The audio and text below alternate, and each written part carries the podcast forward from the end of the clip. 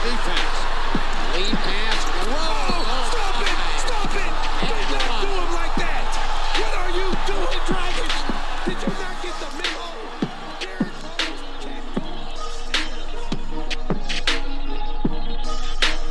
you not get the memo? Yo, what's going on, guys? Hope you're having a fabulous day, and welcome to episode 15 of the And One podcast. We're just joined by Mike Quigley, who we will tell you all about in just 1 second.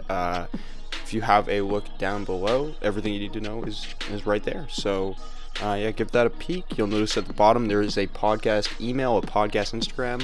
Send us an email. Give us a follow on Instagram, and hey, let us know if you think you should come on this podcast, or you know somebody who you think would be great on this podcast. And yeah, guys, it's a classic as usual. Nothing too fancy, but like, hey, what can you say? Great guest, and I hope you stick around to listen to it, because you've got a lot of good things to say. So yeah, sit back, relax, and enjoy the episode. Peace. And we're live. Welcome back, everybody. Thanks for checking out episode 15 of the And One podcast. Me, Sammy, and a guest. Our And One today is actually going to be an amazing man.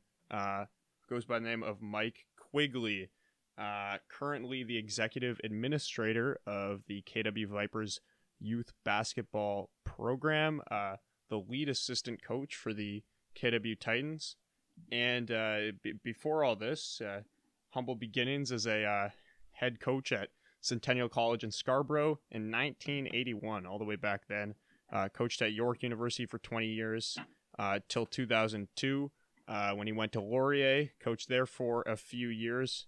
And I'd say the cherry on top, the most important, most profound, most impressive accolade is his 1 year stint as a member of the Laurier University football team in 1967. How you doing, Mike? I'm good. You want to tell everybody listening kind of what you do a little more in depth just currently than I maybe went over?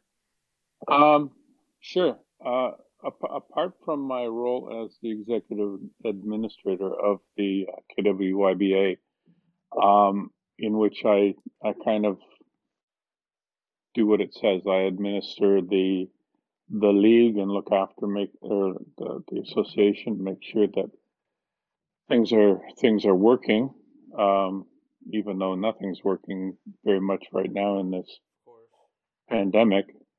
I also coach within the organization.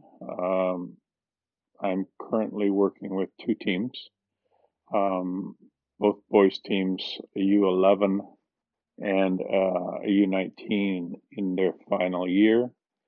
I have taken that U19 team through the whole cycle since they were U11s.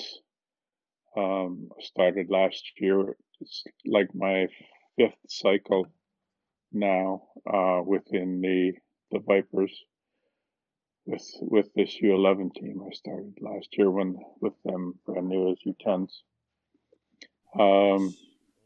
I expect to be able to take them all the way through.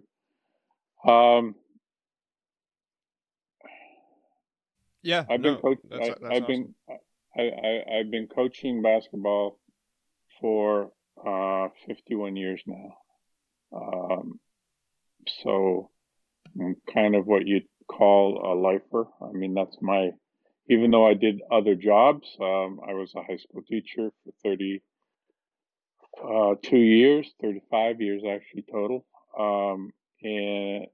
And coached football, basketball, rugby, track, all of those things, mostly basketball, though, that I was known for.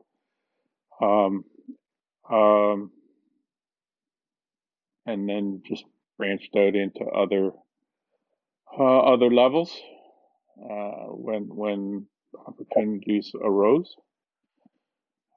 So it's what I do. That's awesome. Honestly, props to you for being able to handle all that. I'm sitting here feeling like like a master organizer doing homework and a podcast at the same time. Like, you know, like having to fit that into a day. I can only imagine what it's like to be teaching and coaching and having to worry about all those different sports, even if they're not, you know, at the same time, right? You have to, you go through the cycles year in, year out. So yeah, that's awesome.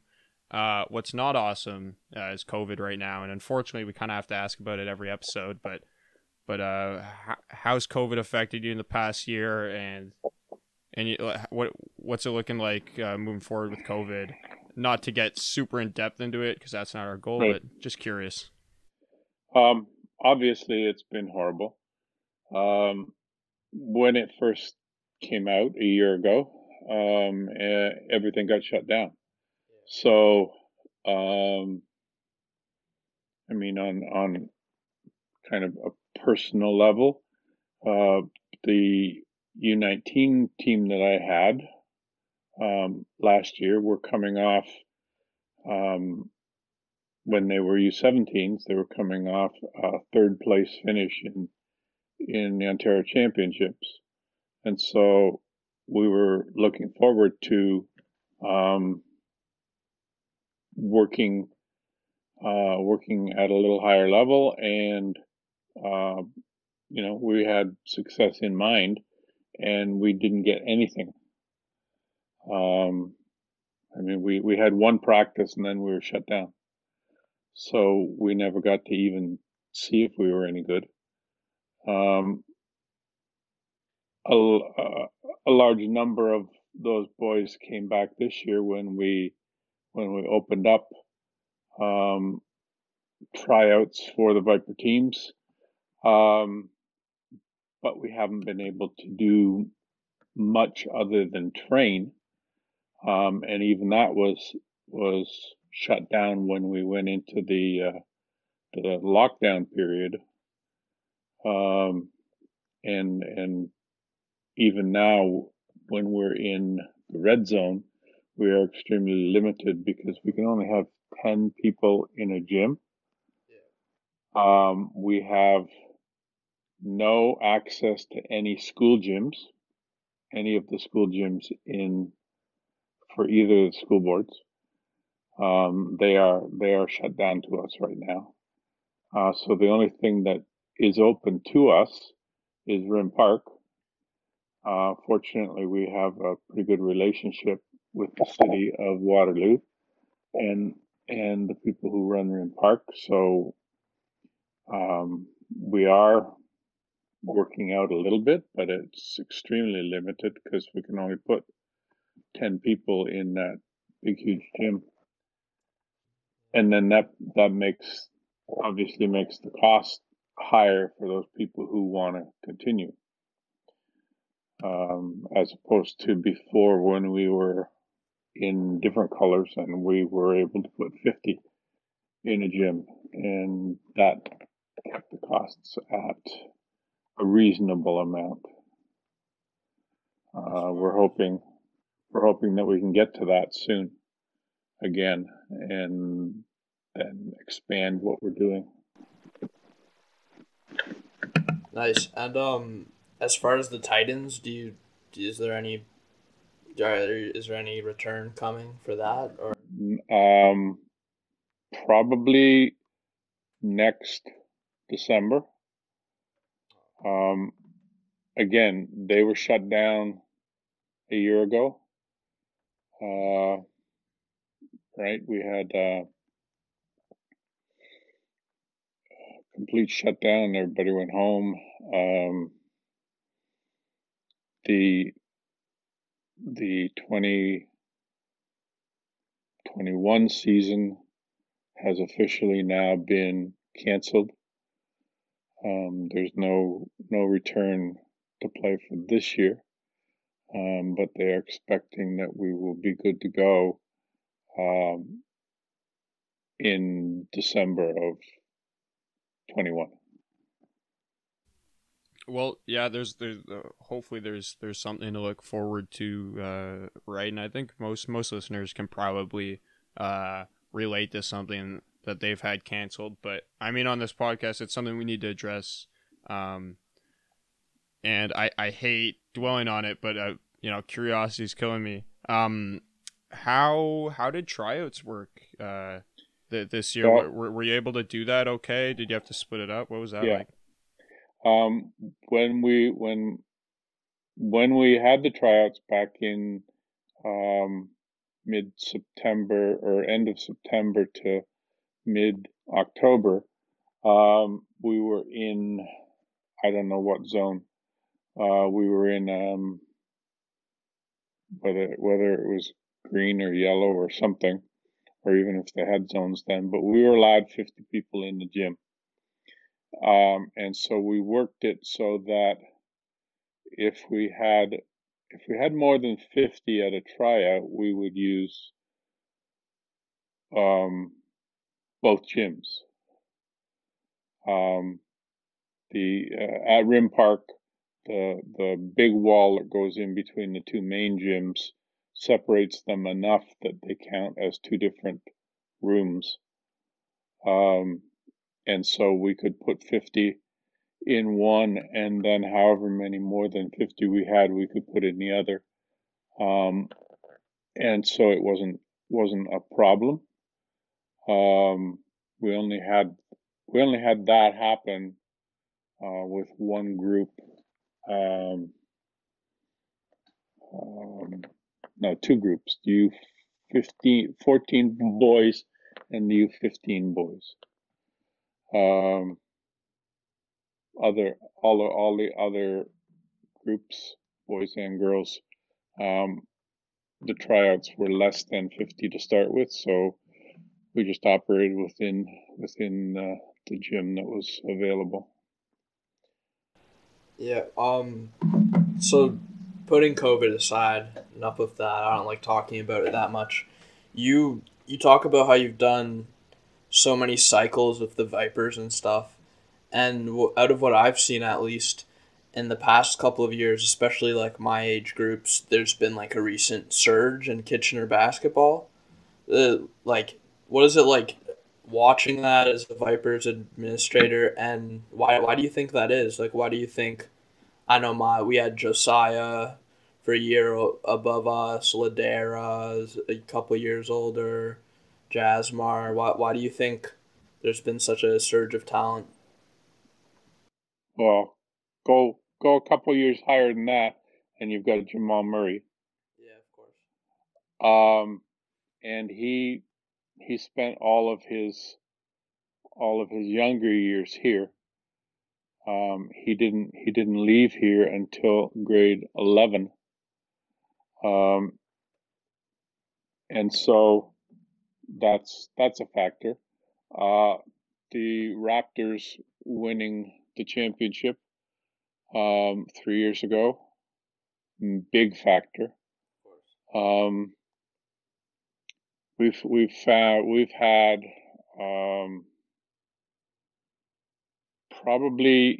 probably more than doubled our capacity in the past 5 or 6 years,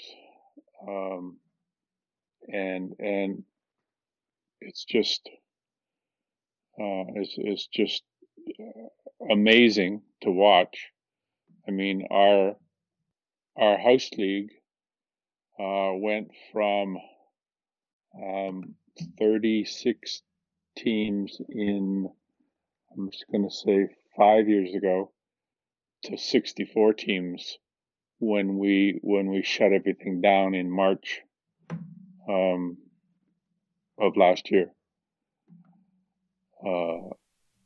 which is, I mean, that in itself is a solid base to allow or to create more Viper teams. I mean, our Viper teams gone from mid-20s up to 31. Again, when we shut down, and we had 30. We have 30 ready to go whenever there's anything to go, that are training right now if they have to train until next season, then at least they are working on getting better. And for you, what's like the ideal size for a roster? You talked about it's getting bigger. You want to hopefully add some more teams. What's kind of that, you know, golden number? For what? Oh yeah, sorry. For members on a team. So you members said you went from team? Yeah. So you said you went from 20 to 31. So I didn't miss anything. Yes. We went from 20 to 31 actual teams. Most of them are in the area of 10 to 12, 10, 11, or 12. Some have 13. Occasionally, a group will be a little bigger. Maximum that you can have on an OBA team is 15. Minimum that you have to have on the younger teams, the U10 to U12s, is 10. Yeah. There's been a recent thing in the region.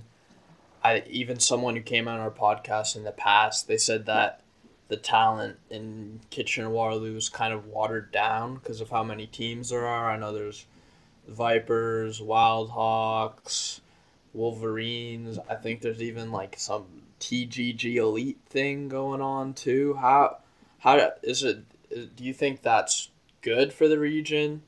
And if not, how do you think you could fix it? I don't think it's bad for the region.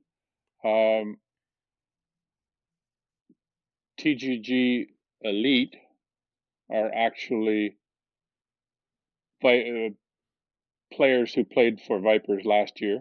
Yeah. There are probably maybe one or two that didn't, but the majority played. And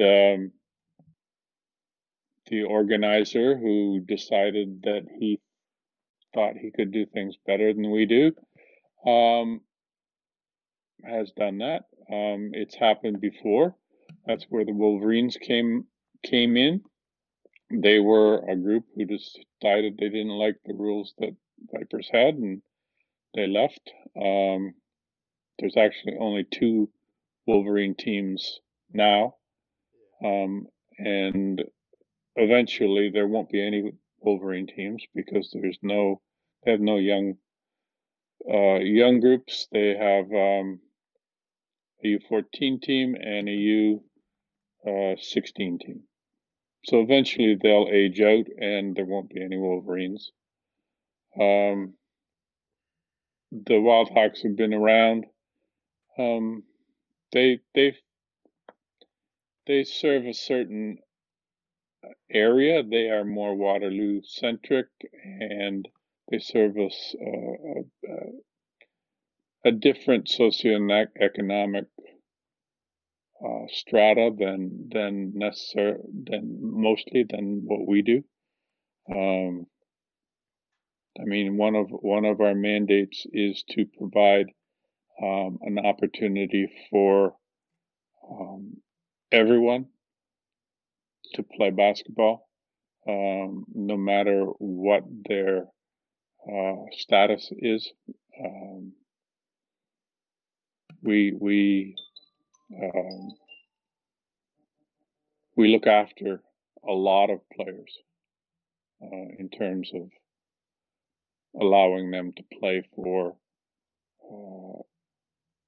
reduced fees, etc. Yeah. Have you ever thought, like, for example, my age group, I knew that people would consider that the Wildhawks had like a better all-around team, but then the Vipers had Jasmar. So there's always the battle of that. Has there ever been a time where you guys have like butted heads or maybe even considered merging to? Because I feel like if you guys merged, you could really battle with the big Toronto teams. We can't merge because we have different philosophies of reason for having a club. The KW Vipers and the KWYBA are a not-for-profit organization, and any money that we do make is turned back into providing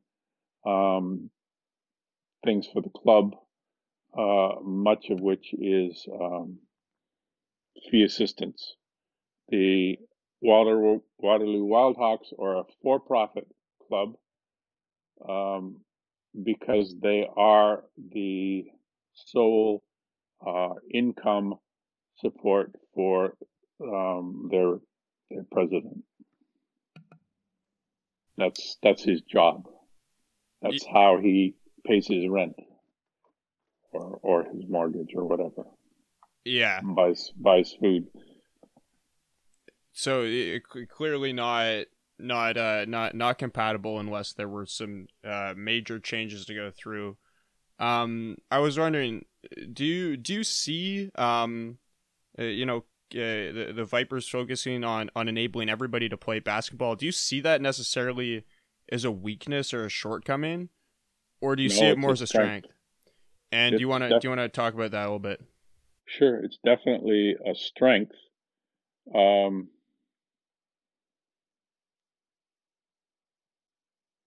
I would say is that in order to be successful, we have to encompass everybody. You never know where or who is going to end up with the will to push themselves to the point where they can be successful or more successful than others, and so we try to provide that opportunity for everybody to start out and see if that's the thing that they want to do, and if so, then we provide them with the facilities and the coaching and the and all of the things that are necessary. We will work for them. We will support them in terms of if they're looking at going on to a camp that costs money, we will see what we can do to help them through that. And that's where a lot of success will come in. Yeah. Do you have a particular story or player that really jumps out to you is a guy that maybe wouldn't have got the chance if KW didn't have if the Vipers program didn't put such an emphasis on encompassing everybody and helping somebody play, even if they don't have necessarily the financial resources to buy the books, support themselves or pay for it? I would say that all of the players that have been successful to this point have taken advantage of what we offer, no matter what their socioeconomic status was, whether they could afford to do these things or not. I think one of the factors is that because we have so many players, and we have such a big base within our house league, majority of house league players, especially on the boys' side, their goal is to be a Viper. So a lot of them, there are a lot within that group who take advantage of our fee assistance programs, and then are able to learn the basics and develop, and then take their athletic ability and then move up to the next level. Specific players that have taken advantage, I mean, I think all of them have. I think Josiah took advantage of our ability to see, or maybe my ability to see, his potential, and recommend that when he was in grade 8, he train and play with the grade 9 team that I was coaching, as it would be a better fit for him and a better use of his abilities, his talents. Jasmar did the same thing back when he was in grade 6, and he played with my grade 8 team.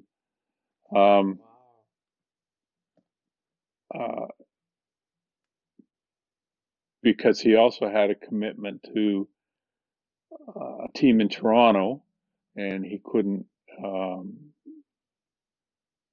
be at everything, and so it wasn't fair to his grade 6 team to only have him there part-time, whereas with our team it was to his advantage to be with us whenever he could.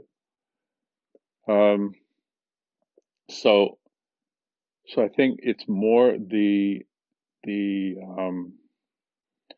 chances that we're able to develop, or the things that the coaches within our organization are able to see, and be able to put players in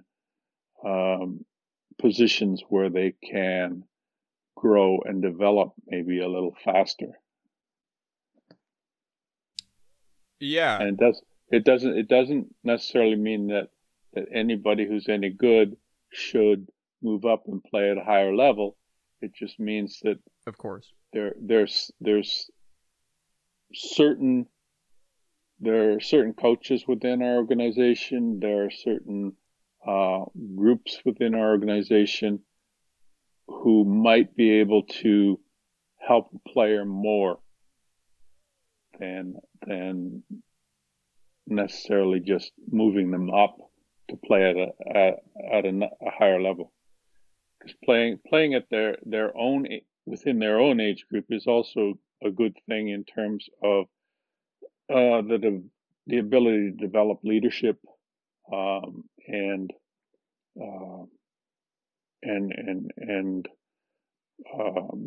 be the top guy, because eventually they're going to need that quality.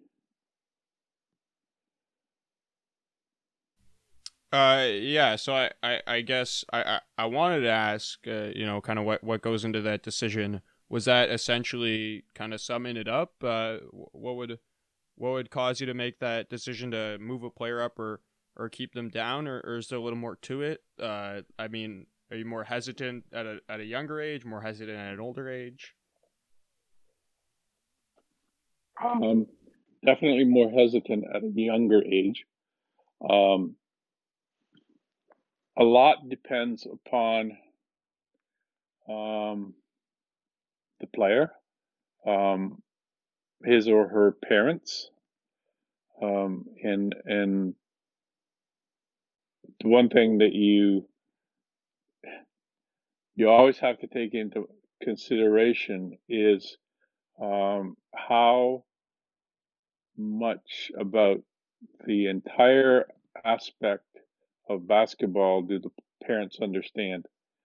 Or do they just see, my kid is great, he's going to the NBA, and I'm going to push him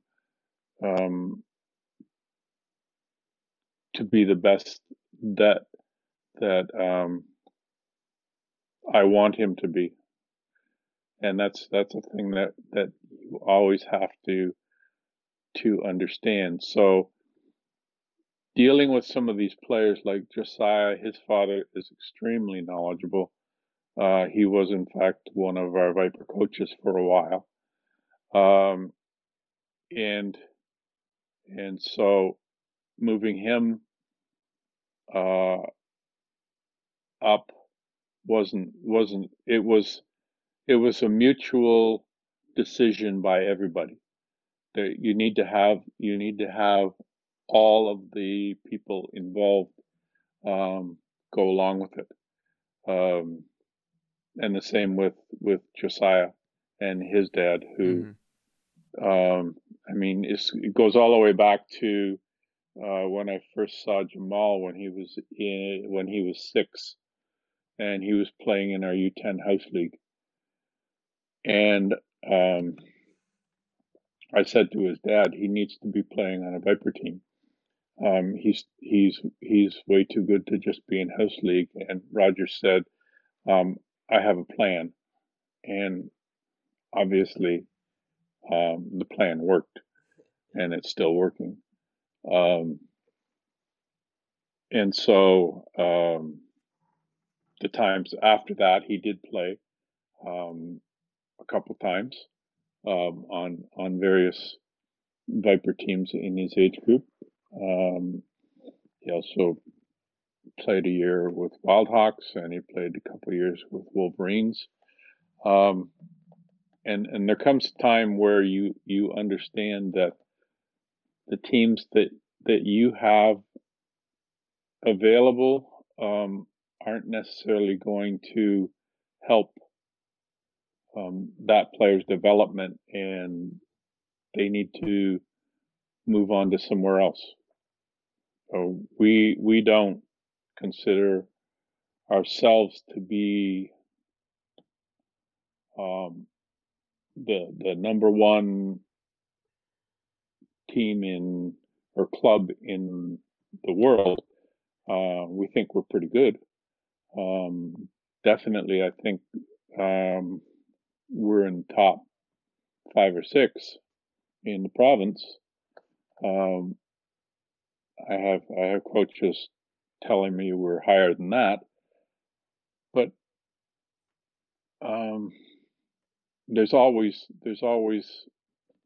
you always know that there's something better out there. So like Josiah and Jasmar, both down in the States right now at prep schools, and they will be using that training to get their basketball scholarship to some university, like Josiah's going to West Virginia. And as long as they're making use of basketball to achieve other goals, that's great. And if they can go further than that, and they can eventually maybe even make some money out of playing the game, then that's great. I think both of them can, and I think we have maybe a few others who are younger right now who can follow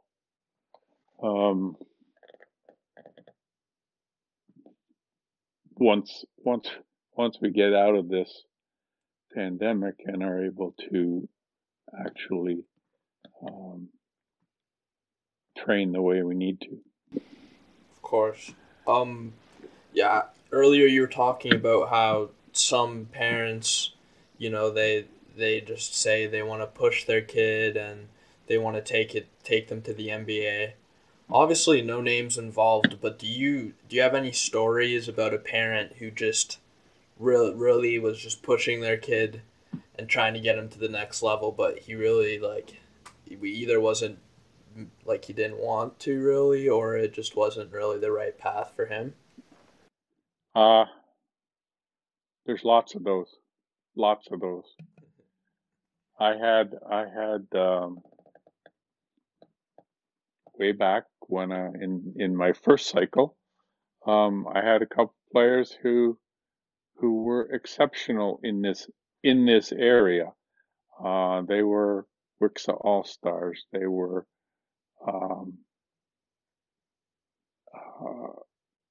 sought after prospects at the CIS level, and they both went to university, and they both went to the first set of tryouts. They were recruited, and they quit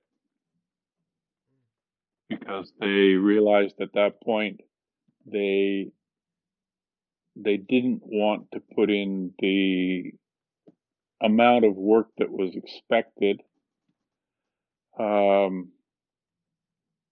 because they'd basically been able to get by. They trained very hard when I was coaching them and when they were in high school, yeah. But they just didn't. They reached a different level in their life by going to university, and they didn't want basketball to interfere with that, and it would have. So and they basically didn't play after that. I see all the time. Parents pushing their kids. When you go to practices and you watch, and when parents were allowed, I mean, the only good thing about COVID is that parents aren't allowed in the gym, and that might be something that we would like to continue, because polite way of putting it, because I've seen parents be a detriment to the development of their kids by watching them so intently in practice, and you know, calling them over and telling them things, and it happens. It's happened in games too, to the point where, I mean, we have a code of conduct that parents have to sign at registration that says that they will not interfere during practices or games with what the coach is doing or saying, because a lot of times it's contradictory, because they want their kid to score, 50 points, even though it's basically impossible at the younger levels. And again, as kids grow, you see this as kids grow older, and there's less parent contact. I mean, initially when they're like 10, 11, 12, like parents are at every practice and at every game. And then when they get a little older, you 14, you 15, parents drive them and drop them off, but they don't come into practice. You only see them at games. Then you get to U17, U19. Players are driving themselves, so you don't necessarily see very many parents ever. And I know that the players are getting more mature physically and mentally, But they also aren't having to deal with the parent influence, and those that still do, I see them not progressing as much as I think they should be able to. Yeah. And we talk about it. We you know, it's not really a confrontation, but it is where you have to actually tell the parents that they need to ease up some. And again, you see it a lot, especially at younger ages in house league, where parents go crazy. You 10 house league parents are nuts. It's the same in hockey. I can attest to that. Right, and you. I always tell the coaches and everybody else that's concerned is, like, we don't have designations anymore, but they used to be called novice, U10 novice. And not only do you have novice players, especially when it's their first year, but you also have novice parents in that they don't understand anything. In fact, half the time they don't even understand the rules of the game. But they hear something or they watch something on TV and they don't understand why those things are happening or not happening.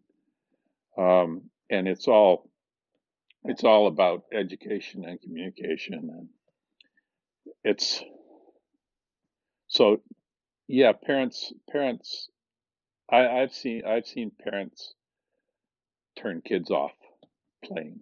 Yeah. So you've been doing all these cycles, and you've also, you said you coached at York, you coached at Laurier, which would be like generally they would be recruiting some kids from that area. Have you had any kids that you've coached through the cycle for Vipers and then they ended up being on one of your university teams? And if so, what was that relationship like?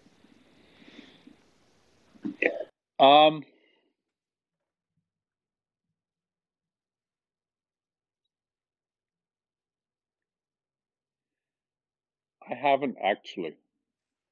Now, I have. When I was at York and I was coaching high school, I had two of my players make York's team, different years, but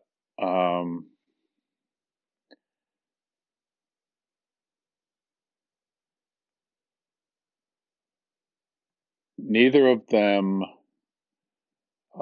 both of them were quite capable of playing, but neither of them continued after their first year.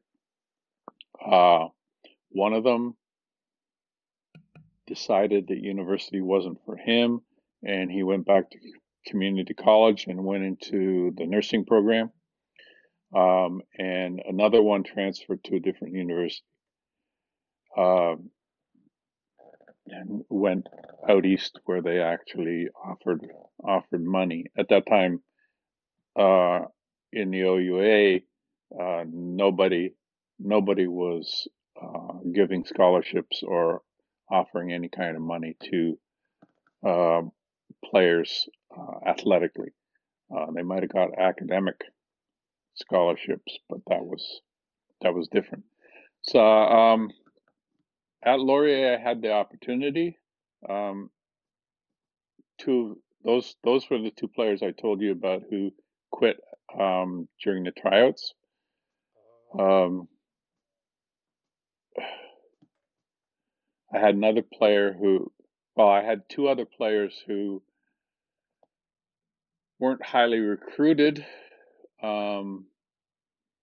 except that they wanted to go to Laurier, but they were cut. One of them transferred to Waterloo and played there for a while, and then went out east.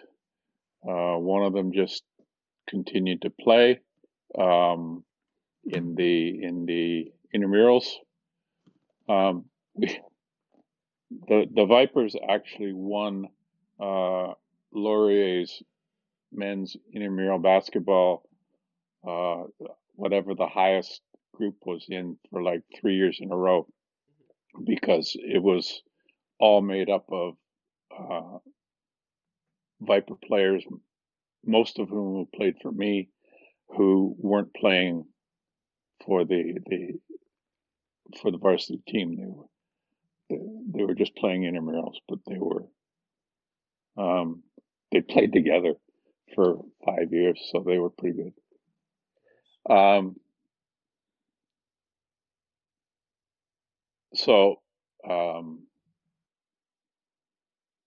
A couple other Viper players, one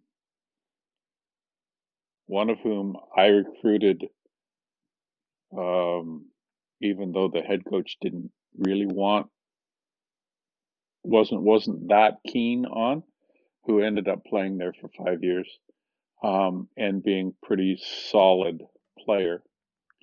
The one thing that I enjoy is that right now there are, I think, 5 ex-Viper players who are coaching Viper teams, as mostly as assistant coaches, but are helping within the program. So I think that's also something that's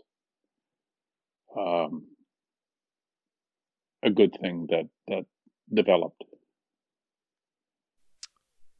It feels like at this point, it feels like all of our questions end somewhere with somebody somehow losing interest at the university level.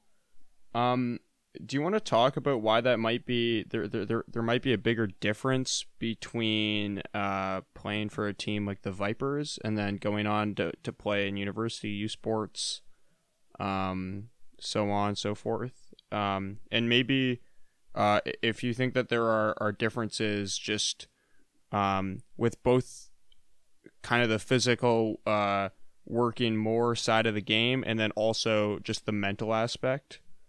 You want to expand on that? I'm curious. Sure. That's a good question. There's a big step. Anybody who's played high school basketball knows there's a big step between playing junior and playing senior.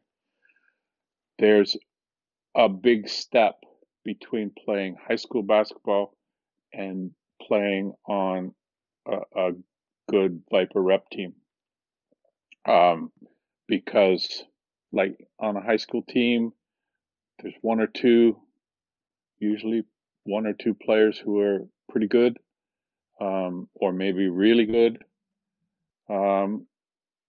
working all the way down to there's one or two players who are not very good, but are just good kids and coach likes them, and etc.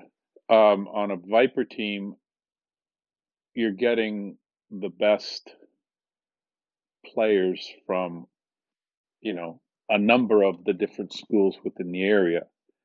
So that's a big step. But there's a huge step between that and playing OUA CIS basketball. There is a big step between Viper rep and college OCA. Even a team like Conestoga that doesn't win very many games up to this point, because they are a fairly new program, and it takes a while to get established.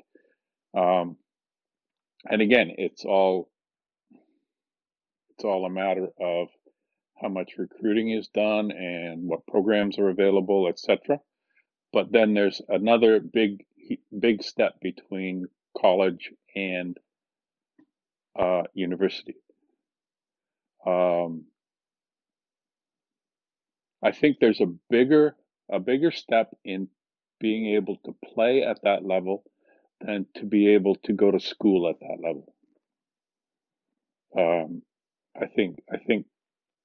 I don't think there's as big a step between grade 12 and first year university academically as there is between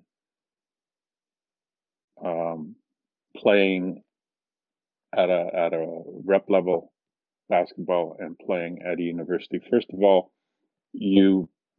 once a team is selected, which is hard because you probably have 30 to 40 players, all whom were top high school and rep players, competing for a few spots. The secret to success at the OUA and all the CIS level is having a team that's mostly made up of fourth and fifth year players, because they've gone through the rigors of working for 3 or 4 years, and they've established the culture. They're the ones who kind of rule the team in terms of behavior and in terms of things like effort, and the ability to take the constructive criticism that the coaches are offering, and learn. And they teach the younger players that. So in reality, out of the 30 or 40 players that are there at the tryouts, probably 6 to 8 of them are already established, and are going to be on the team. So there are not that many spots available. At this point right now, I mean, teams only have 12 playing spots, but they generally have 15, 16, or even more. Laurier has 20 right now players on their team. I think they have 20 right now because of COVID and because of the fact they're not playing. So they want to develop as many players as they can so that next year when they are playing, they'll have a good pool to work from. So they practice 5 days a week, unless they have a game. They practice for 2 hours at a time. Most high schools only practice, and even Viper teams only practice for an hour and a half. That extra half hour becomes important, just in terms of what your body can handle. They need to also work on developing their strength, because most first-year players aren't strong enough to withstand what happens in a game. It's way more physical than even a high-level rep team. And the speed is faster, and the decisions that you have to make are quicker, and all of that. And you also have your individual workouts, which could be an hour to an hour and a half, maybe twice a week, where you work on shooting, or you go to a school like Carleton, which has the championship flavor, because they've developed it over the past 20 years, and they've won like 12. They have to shoot. They have to shoot 200 shots a day on their own, and they have to make 80%. Sorry, 80? So 80%. I have a feeling some people might lie about that. I don't know how realistic that is, but okay, so that's what I said. And one of the coaches from there said, everything's recorded. Yeah. So they say they made 80%. And then they, in practice, they go like 1 for 8 for their threes. These are threes that they have to shoot, 200 threes. And they go like 1 for 8 in practice. And the coach will then bring them in and have a talk. Well, what happens if they don't go 80%? Do they just have to restart the 200 threes until they get 80%? I'm not sure about that. I think they probably have to do something. Yeah. But like, I don't know the entire story. I've only heard parts of it. Yeah. But so the amount of time that you need to spend on basketball is a lot more than you have ever done before in your life. Yeah. Okay. You also have your classes. Now, the thing that I always used to tell recruits is that you don't go to class as much as you did when you were in high school, because you don't have as many hours of classes. And they're spread out all over the place, and nobody's going to take attendance, except sometimes basketball coaches or sports coaches will have people who keep track of players attending classes. It's kind of like COVID in the way that you'd think, like, oh, I don't have to go to class as much. We're only at school for 3 hours, but it makes it a lot harder when you kind of have to be in charge of yourself and be responsible for getting all that done, right? Okay, so you're now in charge of yourself, especially if you aren't, like, if you're living at the university somehow, either on campus or off campus, but not living at home anymore. So you're in charge of yourself, and the amount of the number of distractions that there are at university, or around university, when we weren't in COVID, is exceptional.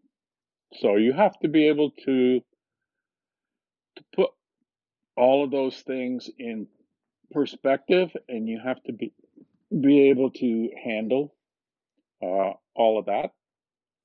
So it makes it difficult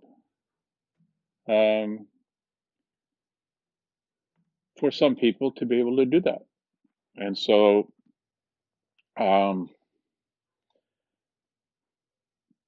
it all depends on how strong their commitment is to basketball. And if they were playing basketball because it was fun and because they were able to get by on their talent without having to work as hard at high school or rep level, then maybe they decide it's too much work. And in most cases, that's the decision that's made. There's too much work, and so the thing that they will come up with when they go to tell their coach that they no longer want to play anymore is that they want to focus on their schoolwork.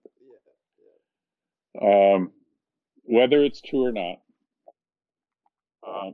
maybe they want to focus on their schoolwork during the time that they were playing.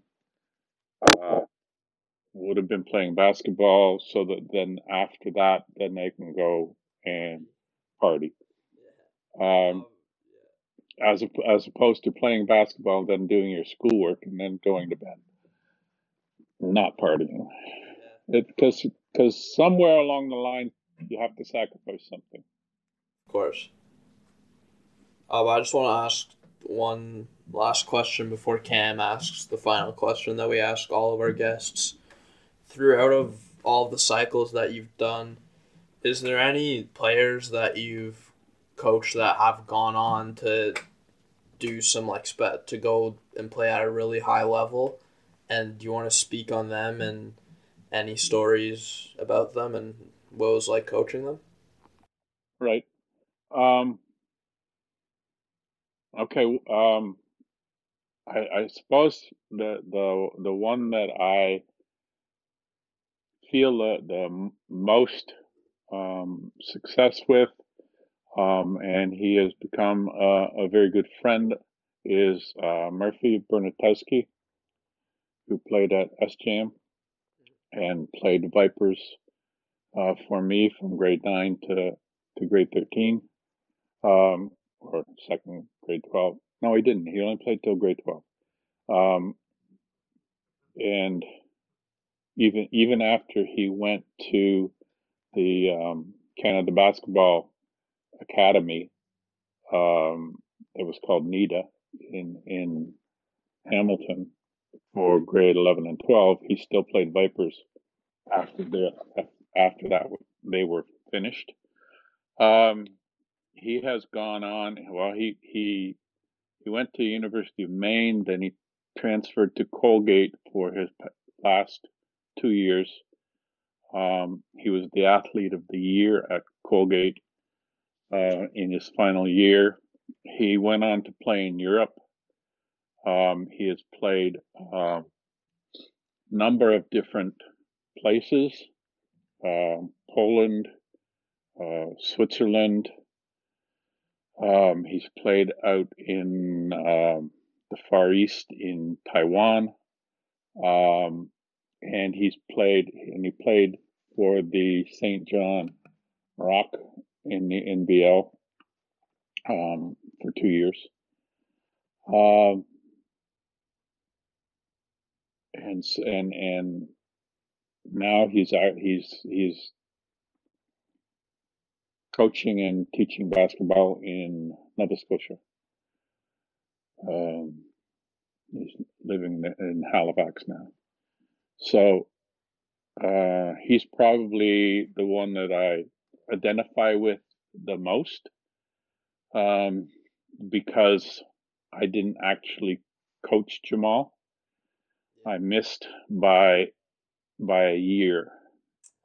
I was supposed to take over the team that he was on in grade 8, from the coach who had them up until then.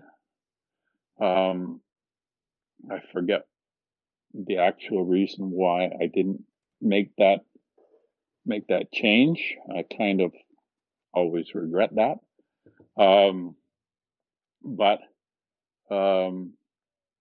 Then I did take that team the following year, but Jamal was at that point, I guess he was playing for had moved to Wildhawks. I was going to take over the team, and I did take over the team because it was having a lot of internal friction. And I think that if I had taken over, I mean, you always look back in hindsight, but if I had taken over the team in grade 8, maybe Jamal would have stayed with us until he went to Athlete Institute and CIA Bounce. I mean, like, this was based on how good the city's getting. I bet you'll get another chance to probably coach someone as high as Cal. Yeah. And you know, I mean, the kids I'm working with right now are U11, so they're 10 years old. They're just turning 11 now, most of them. I think there's one or two in there that if they work as hard as I think they can, and as I think they want to, I think they have some potential of being very good, and the team has some potential of doing some very, very good things. Well, fingers crossed, right? Not trying to put on too much pressure or anything, right. But we can. Because we can only do so much, and I think a lot of what you said has revolved around that, especially with parents and whatnot. But what me and Sammy always like to ask our guests at the end of the podcast, the infamous last question. It's really not all that scary at all. It's just what's super interesting to us is learning why our guests do the work that they do. So I'm posing you that question, and I'm giving you this time to answer it. Okay. It's a great question, and it's something that I think about all the time. I do it for the kids. I do it because I really enjoy seeing them having fun at something that I like. I enjoy seeing them develop. And gain confidence in themselves and just become better people. I mean, I have a number of friendships that I have developed that have lasted with players like Murphy, who I first started coaching in, I think 2004 or 2005, somewhere back there. So to see them grow and develop, to see looking back into my high school years, seeing players develop, get jobs, have families, tell me that, you know, tell me things that I told them that they're telling their kids. Things like they're not playing until they've got their homework done. So I'm looking at not just making somebody into an NBA player, if that's what they want, but making somebody into a great person. Somebody who has something to contribute to society. Yeah. So, yeah, that's why I do it. That's awesome. And I promise this isn't any comment about your age. It's only a compliment. You speak like somebody who's been around the game for a long time. You start to see things over and over. You start to realize things, and you're very wise. So I want to thank you for coming on. Thank you. From me and Sammy. We do like to give a little bit of time at the end, just in case there's any anything you'd like to promote or make the audience aware of, any dates or anything they should be aware of. But yeah, I'll give you that time now if you have anything that you think's important to say. Okay.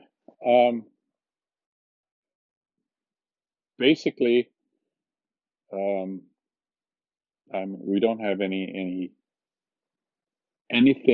coming up that we can talk about because of the situation we're in. But hopefully, we will be back to some kind of normal by next September. And at that point, we will be going through registrations for our house league and for our Vipers and for tryouts, and hopefully all of that will be able to run again. Because right now I know, there are a lot of kids out there who really wish they could be playing basketball. And hopefully this year off hasn't dulled their interest, and that they're looking forward to a return to play as much as we are. I know at the Ontario basketball level, I'm privy because I am the vice president of the board, on the board of directors. We are going to be rolling out a return to play for rep clubs, an updated version, which will allow us to do some things that we haven't been able to do. Probably within the next couple of weeks. And so for that, it's a step, and we need to continue taking these small steps that were allowed within the framework that the government and the medical people feel are safe. Because safety obviously is our first priority, and we really work on making sure that everybody's following the proper protocols and not doing things that are dangerous and are going to lead into spikes in this pandemic. And then we can get back to playing the game that we all love. Of course. Well, yeah, that's great. I just want to say thanks again for coming on. It was great to hear about your 50 years of coaching experience. And thanks for anyone who's listening still. So yeah, peace.